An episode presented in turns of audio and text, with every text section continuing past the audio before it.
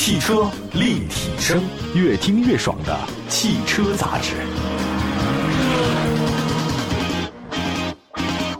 各位大家好，欢迎大家关注本期的汽车立体声。今天呢，我们在节目当中呢，跟大家分享一个比较有意思的话题，就是 M P V 啊，大家庭集体出游买什么车？您是买 S U V 还是买 M P V？ 我觉得这个真的是一个老生常谈的事儿了。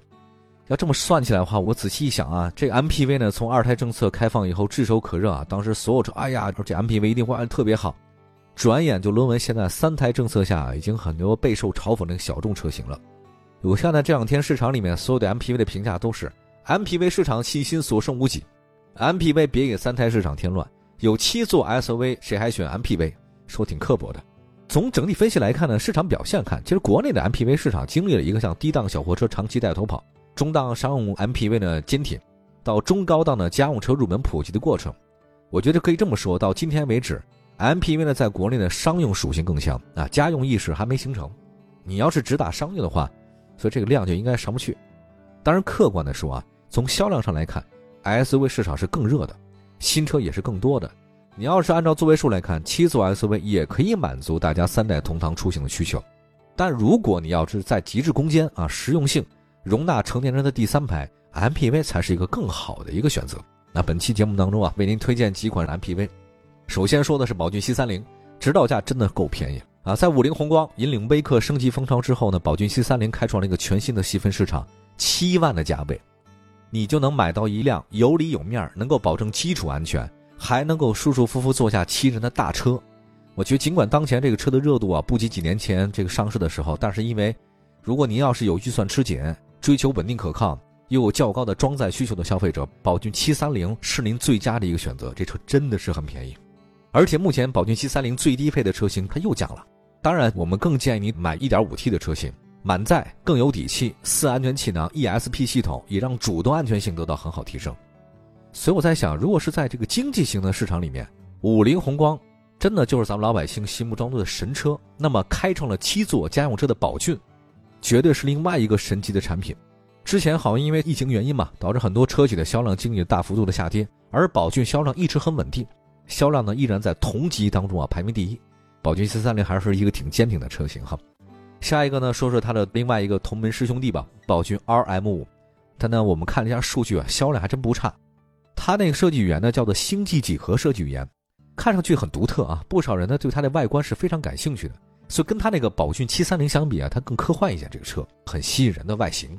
它有五座，有六座，有七座，三种座椅布局。那高配车呢甚至有 A C C 自适应巡航配置啊，丰俭由人。在这里呢购买建议是尽量希望各位避开 一点五 升那个自吸的。小马拉大车最直接的结果呢就是费油还跑不动，所以加点钱上个 一点五 T 的一步到位还是可以的。因为这真是一个事儿，之前我还不在意啊，后来我看过一帖子，说的是一朋友呢就是开这个新宝骏的 R M， 他特别喜欢外观，很漂亮，确实跟其他那个宝骏啊或者五菱不太一样啊。买这个车，但是后来发现动力有点不足，城市道路通勤还行，就是全家人一起坐上去的时候，他买了 一点五 升，稍微有点费劲。前半段加速还行，起步反应还比较快，但是如果人一多啊，满载了这就费点劲了。所以建议大家呢买 一点五 T 的一个车型还是挺好的啊。好吧，再说一个五菱的车型嘛，五菱凯捷，这个依然是五菱出品的。凯捷上市初期一片好评，后来呢有些媒体批评说这个车的实际空间实用性不及那宝骏七三零，大四座啊不接地气。但是凯捷的销量证明它的实力很强，家庭用户啊日常使用少有七座满载的场景，我就即便如此就不如牺牲第三排换一个第二排。所以这个五菱凯捷咱大四座坐得舒服啊。另外看一下五菱凯捷啊，在车内空间和座椅方面下了很大功夫。中排座椅呢是装了一个磁悬浮式的四向滑轨、超长滑轨、横向滑轨等等，非常多，它有多种的座椅组合。中排座椅呢还配备了这个同级最大的七十二开角的独立腿托，有效的减轻了旅途当中您腿部的压力，乘坐更加的舒适啊。之前我在这个座椅空间这个地方有那么一阵我特别喜欢奥德赛，它中间那个座椅啊前后左右啊，这坐的真的是魔术座椅，后来我发现也不新鲜了，咱们国内的很多汽车企业呢也开始用这事儿。另外五菱呢，它已经推出了一个五菱的凯捷定制版车型，这个我特别感兴趣，就是你要用四座的设计，配备更多的舒适配置，比如说它有木质的地板、小桌板、地毯灯啊。另外呢，还有一个就是高配的 一点五 T 的自动旗舰型嘛，有大天窗的，有自适应巡航的，有九扬声器，还有六个气囊。关键的是能坐能躺的中排大座，再加上定制一个有木质地板小桌板。哇、哦，我觉得在车里住着应该都问题不是很大哈哈。刚才说的全是这个上汽通用五零他们家的车型，接下来再看看其他家的 M P V 都有哪些可以供大家选择。马上回来，汽车立体声，关注你的汽车生活，您的爱车情报站，会新车，私车定制，会买车，会客厅大驾光临，庖丁解车，精准分析，会拆车大师来帮您，会用车，自驾上路，会玩车，我们都是汽车人。继续回到节目当中，您现在关注到的是汽车立体声，我们今天跟大家继续说说 M P V 八款啊都有哪些。刚才说到都是上汽通用五零的，接下来说其他家。这个是吉利嘉际，我觉得如果你要说到家用 M P V 啊，你必须得提吉利嘉际啊，它的销量真的不是前列啊，它是跟比亚迪宋 MAX、 传祺 M 六 一起呢，也算是大家比较认可的一些车型。吉利嘉际最大的卖点呢是匹配了多款的动力组成，蓝牌绿牌都能满足需求。我最早知道吉利首款 M P V 嘉际是在零九年啊，车展上展出过 M P V 的规划车型，叫帝豪 E V 八， 实际上就这车，但后来没投产。等了大概九年了还是八年过去了，吉利旗下的这款 M P V 嘉际呢终于首发。当然这个也是因为吉利在家轿和 S U V 市场获得很好的成绩以后才进入的 M P V 市场。那么你要从吉利的 M P V 嘉际的定位来看，它一定是十万到二十万这个价格区间。不过需要注意的是，目前加 M P V 市场销量破万的车型还很多，像五菱宏光、宝骏三六零啊，什么七三零等等，比亚迪宋 MAX 等等，都是低于十万的。十万到二十万之间你选择的 M P V 的不多，那么嘉际就是一个选择。但是有一个我觉得美中不足的就是嘉际它没有电动侧滑门，这是一个稍微的遗憾啊。好，再来说一个比亚迪宋 MAX 吧，跟吉利嘉际相似，宋 MAX 呢也是一台轿车化的 M P V。对比嘉际的话，宋 MAX 呢有着原创度更高的车身造型和科技感更强的内饰，包括它的中控区啊悬浮派的呃新意还是有的。缺点呢，我就是双离合变速箱的匹配和底盘输出都不够。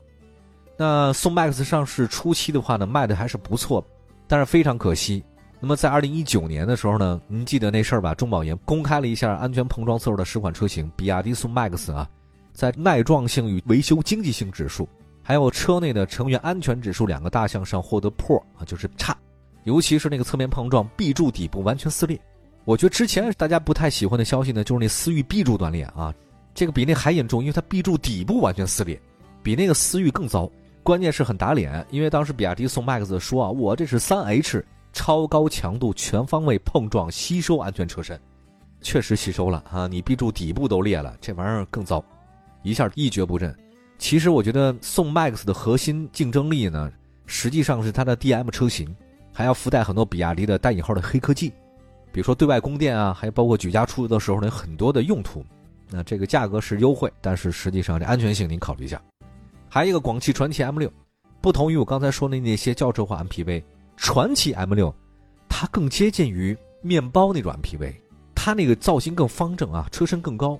车身维度的话有点高，它确实操控呢就有点舍弃，但是它实用性增加了呀。对比那个嘉际和宋 MAX， 传祺 M 六 它那个车厢进高，第三排更好，后备箱也不错啊，这个车的舒适性很强啊。如果你要自适应巡航等配置的话呢，得高配的十五万。那它的这个比较好卖的是十万到十三万之间的啊，这个车型广汽传祺 M 六 价格不算那么优惠，但是它确实是比较舒适啊。再来看最后几款，上汽大通 MAXUS G 五十， 这个呢是方方正正的正统 M P V 啊，跟传祺 M 六 相比的话呢有点像啊，不同于 M 六， G 五十 的话呢有非常丰富的定制化的选择，它的座椅布局有 二加二加二， 有 二加二加三， 有 二加三加二， 有 二加三加三 五种啊，消费者的话呢你可以自己选择嘛。我觉得你不用刻意选配啊， G 五十 的装备不低，就上汽大通啊 G 五十 真的是很好用的，对家庭来讲是很重大利好。首推 一点五 T 的车型，对家用 M P V 来讲的用户很有吸引力，他说我这个上汽大通 G 五十 绝对是你的带娃神器。哎呀，现在有个娃真的很操心啊，尤其是你还有三个娃，再多生几个葫芦娃。好，再看最后的今天跟大家介绍的一款的 M P V 是别克 G L 六。那么作为竞品车型的别克 G L 六 早就投入到市场，但是没想到这车市场表现不太好啊。面对这么低的销量，别克呢只能调整 G L 六 的价格，凭借着大幅度优惠叫板其他的车型。主要呢，我觉得别克 G L 的问题是三缸发动机，对消费者是个顾虑啊。那但是大家也说啊，这个 G L 六 到底震动有多大？这三缸呢，好像也没有想象中那么大。那除了动力方面呢，别克 G L 六 其他表现还是不错的。那这个级别的话呢，十万到二十万之间，很少有合资品牌的车型 M P V 啊，终端优惠比较给力。那对于品牌有要求的消费者的话呢，可以考虑别克 G L 六。好吧，以上八款紧凑级的 M P V 啊，真的是各有千秋，也算是解决了大家全家出行的各种需求。五菱凯捷和传祺 M 六 啊，这是在两款市场上很受欢迎的车，值得大家呢好好重点考虑一下。还是回到我们最开始问的那问题，大家不知道心里没有答案了。如果现在给你钱考虑的话，你是买七座的 S U V 还是买七座的 M P V？ 我也得再考虑考虑。感谢大家关注本期的汽车立体声啊，我们下次再接着聊。